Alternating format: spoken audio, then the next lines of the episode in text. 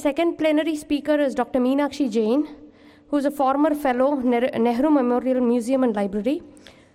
Her recent publications include Parallel Pathways, essays on Hindu Muslim relations, uh, The India They Saw, Foreign Accounts of India from the 8th to the mid 19th century in three volumes, Rama and Ayodhya, and Sati, Evangelicals, Baptist Missionaries, and the Changing Colonial Discourse. Dr. Meenakshi Jain. Uh, I'm Meenakshi Jain, and the topic of my talk today is the Ram Janambhoomi issue, the politics of academicians. This is a very interesting uh, story, and perhaps very little known outside a few small circles. This is a story of how a handful of left historians, not even 12, they have succeeded in upturning the centuries old knowledge and belief on the Ayodhya issue and how they have also prevented an amicable solution to this problem. Till the controversy broke out in the 1980s, it was unanimously accepted that Babri Masjid was built on the site of a Ram temple. In fact, neither me nor any other scholar has been able to cite a single medieval account which says otherwise. All the evidence and all the accounts that we have in the medieval period till, the, till 1989, they all say that Babri Masjid was built on the site of a medieval temple. But this handful of left historians, they have succeeded in turning this whole accepted uh, wisdom upside down and they have hogged the media space and they have said that Babri Masjid was built on vacant land. And any academic or any scholar who tried to contradict their viewpoint was depicted as a fundamentalist or a fanatic. So the historians who dominated this debate, they came from three universities, JNU, Delhi University, and Aligarh Muslim University. There was just stray participation from one or two other universities in the whole of India. Otherwise, all the universities in the entire subcontinent, they were quiet on this issue. But this handful of historians, they dominated the English media and they made it seem as if their argument is the correct argument and anyone else who's opposing that thing is illiterate or a fanatic. Now, recently, uh, Dr. K.K. Mohammed, he's a former archaeologist with the ASI, he has published his autobiography. And in this autobiography, he says that there was an argument or a f- belief among Muslims that we should hand over Ayodhya. Because there was a section in the Muslim community who felt that we really have no claim to this site and it means so much to the Hindus, so we should hand it over to them. And he records in his autobiography how the left historians persuaded the Muslims that you have a very strong claim on this site and don't surrender. So, this is a person who was actively involved in this whole uh, debate, KK Mohammed, and he says that it was the left historians who stalled a settlement on Ayodhya, a peaceful settlement on Ayodhya. There is another recent insider account that has been published, and that is by uh, Kishore Kunal. Kishore Kunal was officer on special duty in the PMO under Chandrasekhar, Prime Minister Chandrasekhar, and VP Singh. And he has also presented detailed accounts with the original papers because he had access to those papers, so he's reproduced them in his book. And he also shows the duplicitous behavior of the uh, left historians. All that is very well documented in his book. Now, this Ayodhya is a debate within Indian society. But a number of Western scholars have also jumped into this debate. I think most of them have sided with the left historians. The only Western scholar who has come out boldly on the Hindu side is Koenraad Elst. He is the person who has written the maximum number of books on Ayodhya. No scholar, Indian or Western, has written as much, as copiously as Koenraad Elst. Koenraad Elst has paid a very heavy price for this because he has become, he's been ostracized by the academic community in India. And you know, he is not, his work is not taken seriously. It is dismissed because it doesn't suit the viewpoint of left historians. Now, there are three Western scholars whose writings on uh, whose writings on Islamic iconoclasm I would uh, like to mention very briefly. The first is a scholar uh, uh, called Richard Eaton. Well before the controversy broke out, he wrote a very influential article called Temple Destruction and Indo Muslim States. This is an article that is so influential and has been reproduced in so many books. And every left historian of India cites this article ad nauseum. They are so. What does he say in this? He says that actually the Hindu fundamentalists have overplayed this theory of temple destruction. And he says, I will prepare a list of the temples that were actually destroyed. Uh, so he says that actually, in the whole of the subcontinent, not more than 80 temples were destroyed. Now, uh, this can be easily refuted. Uh, unfortunately, apart from Sitaram Goel, most uh, Hindu academics have not cared to challenge him. And uh, one important uh, uh, weakness in his argument is that he has based his account mainly on Persian sources. He has hardly cited any Hindu source on temple destruction. If I have the time in the course of question hour, I would like to discuss with you what the Hindus said about temple destruction. Because the left historians say that, you know, this so called Hindu trauma was a thing that was invented by the British. There is no contemporary Hindu account to say what they felt when temples were destroyed. But so much evidence is there where, you know, we can hear the Hindu voice. And that has not been factored in any left work on India and even Western scholars. Uh, the second Western scholar I would like to mention is Richard Davis. He wrote an article, The Iconography of Ram's Ayodhya, in which he accused the BJP of deliberately and selecting, uh, selectively using symbols from the Ramayana to give legitimacy to their movement. Earlier, David, uh, Richard Davis had written a book, The Lives of Indian Images. Now, this is a absolutely amazing book because in this, Richard Davis argued that temple, that before the Turks came, Hindu kings used to repeatedly enter enemy territory, enemy Hindu territory, and appropriate the image. So he said that the Turks actually only followed established customs of the subcontinent. Now, what is the I mean, it is amazing that this kind of art, and this book is quoted in every book and every article written by a left historian. But the point is that they have never said, first of all, the number of uh, ex- instances of Hindus appropriating images from another uh, temple of a Hindu king were hardly half a dozen in the entire history of India. And then the Hindu kings who appropriated those images they built massive temples in honor of those images. They did not desecrate the images. So this is really, you know, uh, playing with the truth. Koenraad, I was just mentioning your contribution to the Ayodhya movement. I put that on record. So uh, the uh, so finally, I would uh, like to mention uh, Sheldon Pollock. He has written two very very influential articles on concerned with the Ayodhya movement. The first is Ramayana and the political imagination, and the second is Deep Orientalism Notes on Sanskrit and Power Beyond the Raj. Basically, uh, Sheldon Pollock's argument is that before the Turks came to India, the Ramayana dominated only the literary f- sphere. And he says that it was only after the Turkish advent that the Ramayana came to inhabit the political sphere.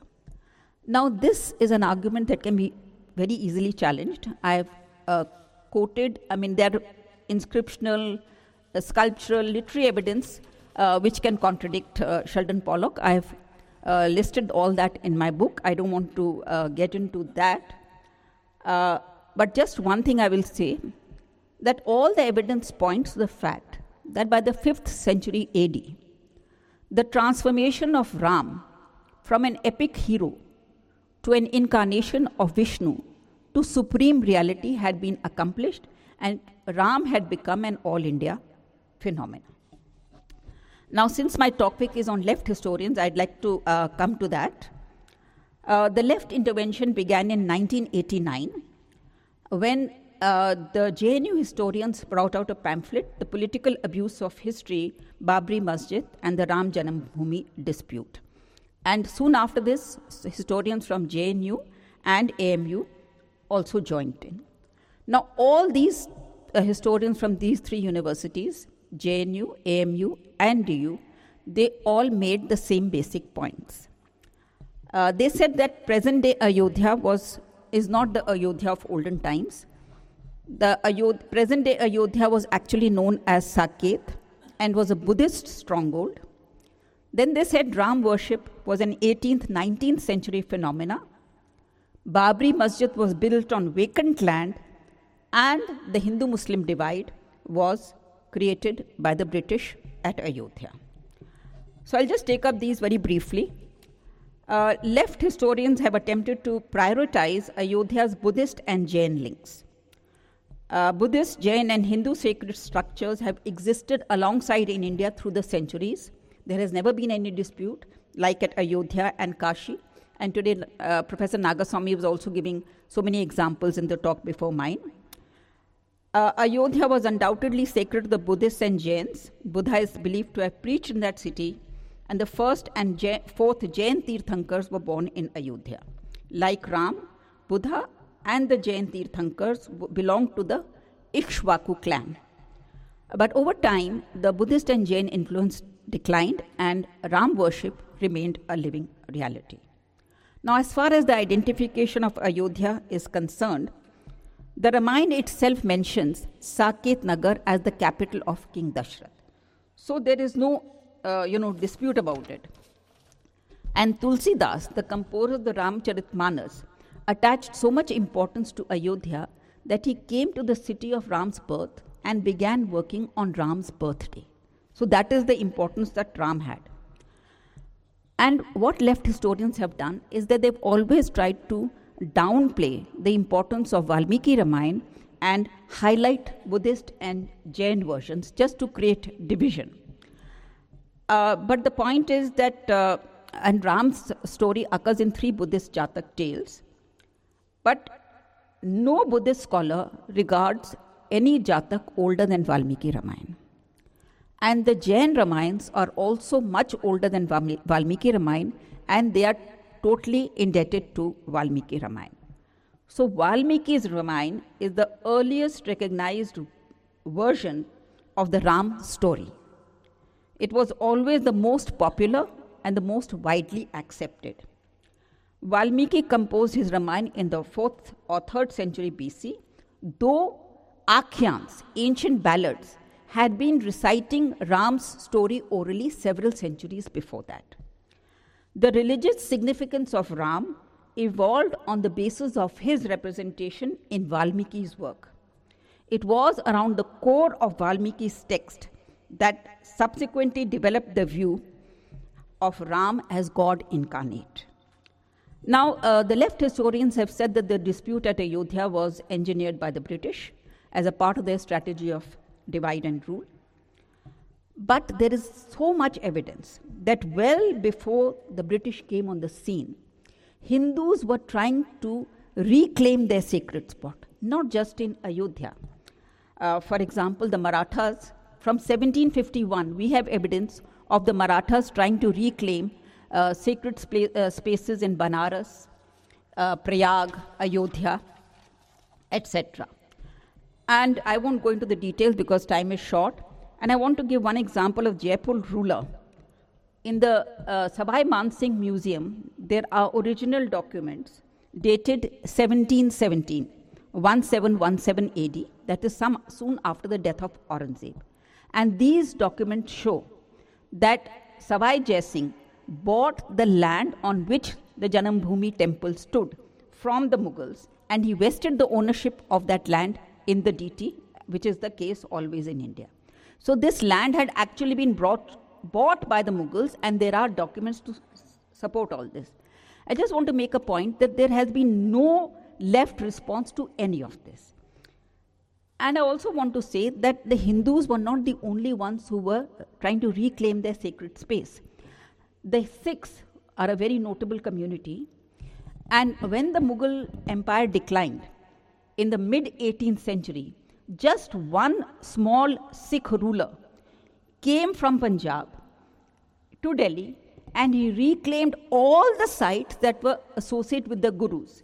Wherever Guru Tegh Bahadur, Guru Gobind Singh, all those sites he reclaimed and built small gurdwaras over there. And today we see those big gurdwaras at Rakabganj, etc., Seesganj. Those are actually built on small gurdwaras that this one single a Sikh chieftain, he was not even the ruler of the whole of. So the attempt to reclaim is not something which is, associ- which is associated with fundamentalist reactionary Hindus. It was something that the larger community was also doing. And uh, uh, just before I come to the rest of my thing, I was I'm presently doing some research, and on uh, when I was doing this research, I came across a memorial. It is called the Muslim Memorial, which was presented by the rulers of Banaras to the British in 1812. And in that m- memorial, the Muslims are complaining to the British that the Hindus always trouble us because wherever we go, they'll put their god over there. And they say that this Gyanvapi mosque, which is now ours, which was built by Aurangzeb on the site of the Hindu famous Hindu temple. So he says in 1812 they have come and put Ramlalla idols inside the masjid, masjid also. I mean, this is a fact which is not known to many people. We think that Ayodhya is a stray case, but I have now, uh, during the course of my research, I have come across so many cases where the Hindus, whenever they get the opportunity, they were going and putting their idol inside a mosque which was originally a temple. And I can, I mean, when we discuss this later on, I can, you know, this is a very, very fascinating topic which has not received the attention uh, that it deserves. So, uh, uh, just to come to Ayodhya, uh, we have eyewitness accounts. I won't get into the details because time is running out. The first is in 1608. It's a Western scholar, a Western traveler. He did not know that there was going to be controversy 200 years later. He wrote that, you know, the Hindus are over here and uh, whatever they do. And then there's another traveler, 1766. Now, the left has not responded to any of these travelers. In fact, uh, I bought out a book recently, just two days ago, The Battle for Ram Case of the Temple at Ayodhya, in which I have shown how one of the uh, uh, travelers, whom the left has dismissed, Irfan Habib calls him a little known traveler. And he was one of the most, uh, uh, you know, uh, famous Orientalists, the early Orientalists who wrote so much about India. but just to leave that aside, to come to the dispute at Ayodhya, uh, in 1858, the British begin their direct rule because in 1857 there was the Great Revolt, and after that they begin their rule. So, from 1858 onwards till 1947, there are so many cases which were filed in the Faizabad District Court, and those papers were presented to the Allahabad High Court when it began, uh, you know, examining this dispute. And it is a miracle, maybe some divine power that is working, that these documents, there was no attempt made to preserve them or something, but somehow they have survived. And the most important document is dated 1858. It is an FIR filed by the Thanedar of that area. And he files a uh, uh, FIR that, you know, 25 Sikhs have entered the Babri Masjid and they have started Havan and Puja and they've put a chin of Bhagwan. And so, you know, I'm filing this report. So, two days after this report, the Mutawalli, that is the superintendent of Babri Masjid, he himself writes a report to the British. So, one one page report, and these have survived from 1858 onwards. If they had not survived, we would have no evidence. So, from 18, so the Mutawalli, the superintendent of Babri Masjid, he files a complaint to the British, and he says that, you know, these Sikhs have entered, and with koila, charcoal, they have put written Ram Ram all over the walls of the masjid. And he says that outside the masjid, in the open compound, that is the, you know, within the boundary wall, but the open space, he said that was with the Hindus for such a long time. And the Janam Sthan is there and they have been worshipping over there. But now they have come inside the masjid also. So that means in 1858, we have the first hand account of the superintendent of Babri Masjid who is saying to the British that the area outside the masjid but within the compound was with the hands of the Hindus for a long time and now they have entered the masjid also. So that means the Hindus had established claim to the entire premises. And this is an eyewitness account uh, which we cannot doubt. And it is surprise. Five minutes. Oh my God. What do I do? What do I do? Okay, so I will say that from 1858 onwards, there are many, many cases which, uh, you know, if you are interested, you can look at the Ayodhya judgment or you can look in my book, where these are authenticated documents produced at that time, not by Hindu fundamentalists, not by VHP, not by BJP. And it is a miracle that they have si- survived. Uh, then I'll just, uh, I won't go into all that. Uh, I will just say that there is, in the revenue records from 1860, there is no mention of Babri Masjid. There is no waqf created for Babri Masjid. And then, uh, this is a very important thing because this is something that has recently come to light. I'll just uh, take this example because this is very important. For two decades, for 20, almost 20 years, Irfan Habib led a campaign saying that the inscription that was found in the, after the demolition in 1992, he said it was stolen, it was planted there by the VHP, and it has actually been stolen from Lucknow Museum. The Lucknow Museum inscription is called Treta Ka Thakur inscription, and the inscription found at Babri Masjid is called Vishnu Hari inscription. Till now, no photograph had been published of the Treta Ka Thakur inscription because the Lucknow Museum was not giving access to all of any of us. For the first time, Kishore Kunal, because he was in the PMO, he had the clout, he went to Lucknow Museum and insisted on taking a photograph of that Treta Ka Thakur inscription. That Treta Ka Thakur inscription is totally different from the Vishnu Hari inscription. So it shows, it, it shows that Irfan Habib and company were deceiving the nation for 20 years by saying that the inscription is stolen. That stolen inscription is very much there in the Lucknow uh, Museum. The photograph of that has been published, and Kishore Kunal also managed to see the records of Ayodhya of the Lucknow Museum. For the year 1953, the record shows that this inscription has come from Faizabad, and this is the number. Uh, It exactly matches the Treta Ka Thakur inscription. So, you know, I, uh, I just uh, don't know how to stop or where to stop. The ASI report, the excavations, everything you all know. I will just say in conclusion that I can go on citing so much evidence which is from that period, which cannot be challenged. But there has been no response from left historians either on this inscription or on the voluminous evidence which was presented at the Allahabad High Court, including the, uh, you know, the disputes at Faizabad. So there has been no response. They will just go on saying, now we are appealing to the Supreme Court. On what basis can they expect the Supreme Court to alter the judgment of the Allahabad High Court? Have they been able to produce one medieval account which says that Babri Masjid was built on vacant land? Have they been able to uh, contradict these statements of the Mutawalli and the FIR, etc.? What have they said on Treta Ka Thakur inscription now that the photograph has been published? There has been no response of the left on any of this voluminous evidence that contradicts them, but it is a tribute, I think, to their muscle power, to their domination in the media, that uh, nobody else has a voice, and they are projected as the true, uh, you know, inheritors of the, uh, the they are depicting the true story of India. And again, I'm going to say that the only Western academic who came out strongly for Ayodhya and wrote the maximum books on Ayodhya is Koenraad Elst. But he has been demonized because he has had the courage to say this. Thank you. Excellent talk. Thank you. Uh, I have a comment. Yeah. I want your views on it. I think the when the Hindus were arguing on this matter, they made a mistake uh, in arguing because it distracted from the real merits of the case. The opposing side challenged the existence of Ram. Yes, yes. Okay.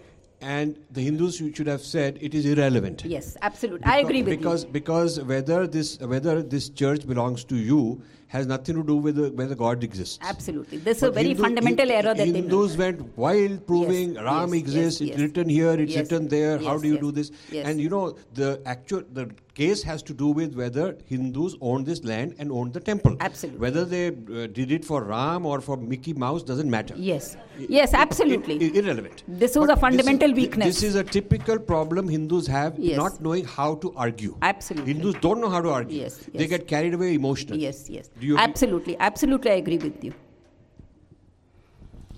Hi, my name is uh, Hemant Naidu. Uh, I have a, a question. If I understand it correctly, in your book uh, Rama and Ayodhya, you mentioned that Hindu kings use the iconography of Ram and even assume the title Rama. In- in- in- Be- because uh, my argument is that Ram was the exemplar okay. of Hindu society. So everybody tried to take that title and to emulate him well before the Turks came.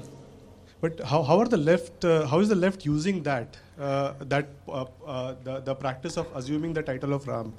No, no, this is a question. This is not left. This is what Sheldon Pollock said.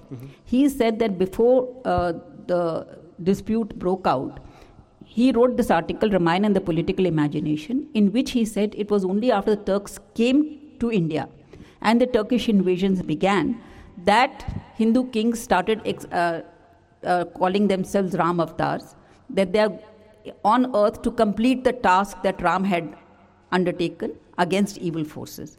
But uh, what I'm saying is that before that, there is sculptural, epigraphic, and inscriptional evidence that Hindus were invoking the name of Ram because he was the exemplar.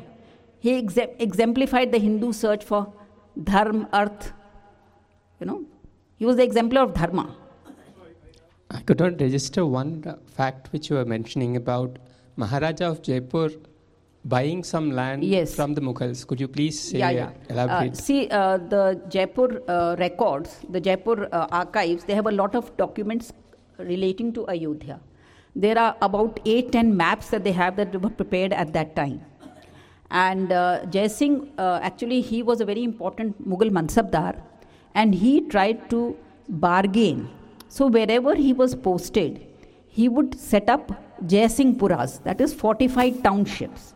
And he did that in all important uh, Hindu sacred cities, but uh, like Mathura, etc., Prayag.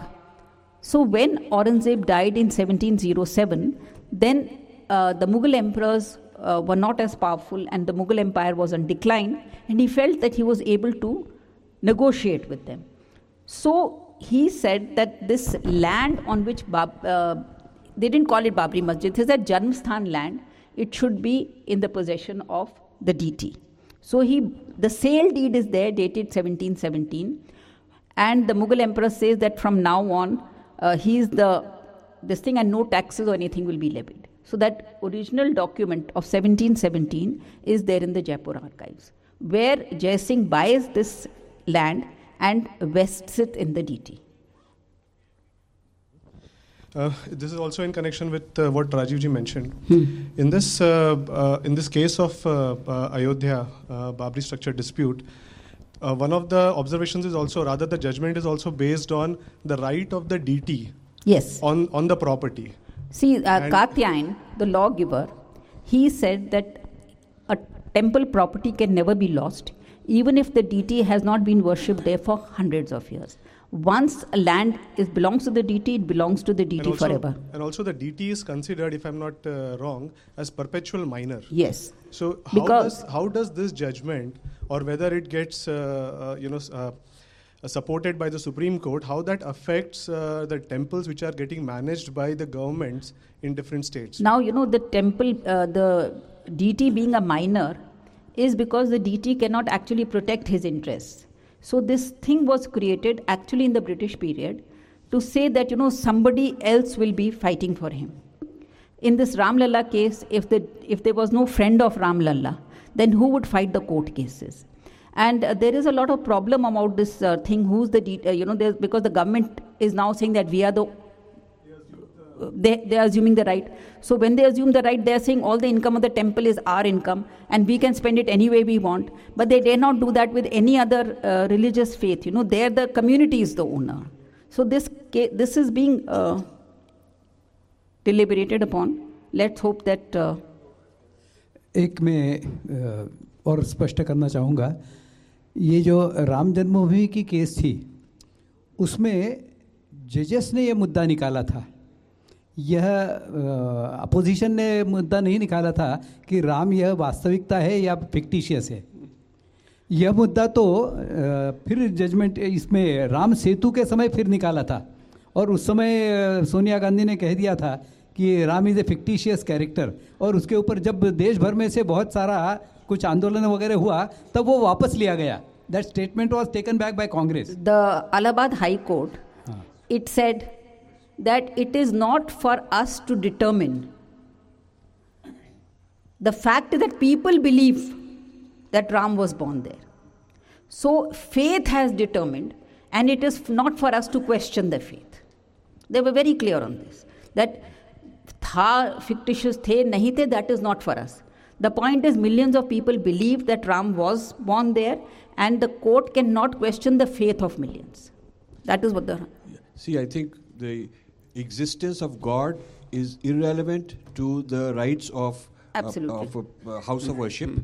Uh, that is completely irrelevant. You don't have to prove that Allah exists uh, yes. in order to prove that the mosque uh, is valid. It is that is not the standard, and, the and, Hindus should never accept that we have to prove that same standard because it, absolutely it's a foolish thing to accept that we have to prove it and start absolutely. proving it because absolutely. then, then we're falling in a trap. Yes. Now, as far as rights of mi- minority are concerned, the deity rights of deity are concerned because the deity is a minority, needs a custodian who is looking after the yes. Uh, property. Hmm. So the government has said they are the, they are not denying the right of deity. They are saying we are the custodian. That is what the yeah, government yeah. has done. But that that is harming the temple because yes, yes. the income is being taken away no, from no, the temple. No, no, because what they are saying, see, you have to always understand the other side's position in order to argue against yeah. it properly. Yeah. yeah. So they are saying in many cases the there was corruption. Let's say there's mm. an excuse, of course. Mm. So the, uh, in the interest of the deity, yes. these people are corrupt and they are not looking after it. We will intervene, resolve the fight, and we will be a better custodian. That is the yeah. way it's written. Like parents fighting and abusing the child,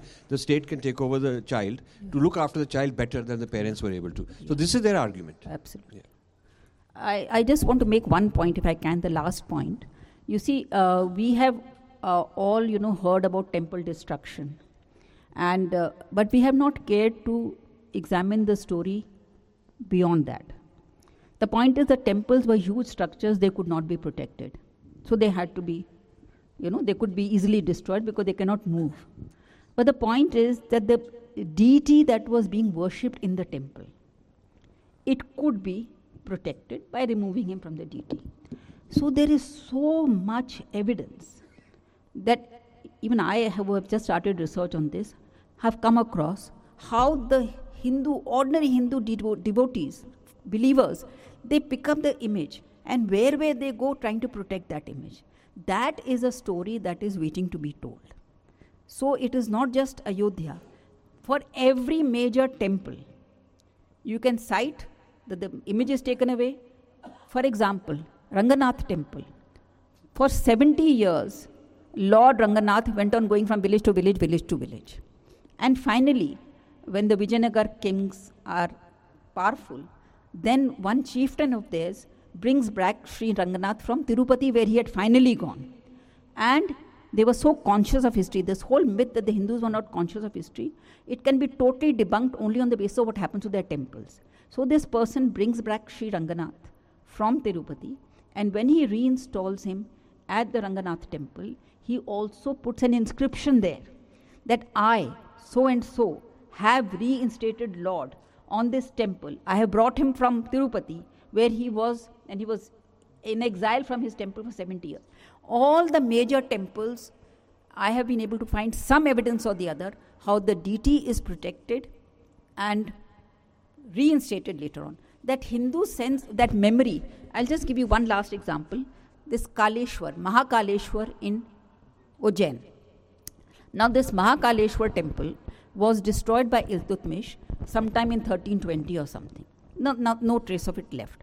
After that, we don't know what happened to that site.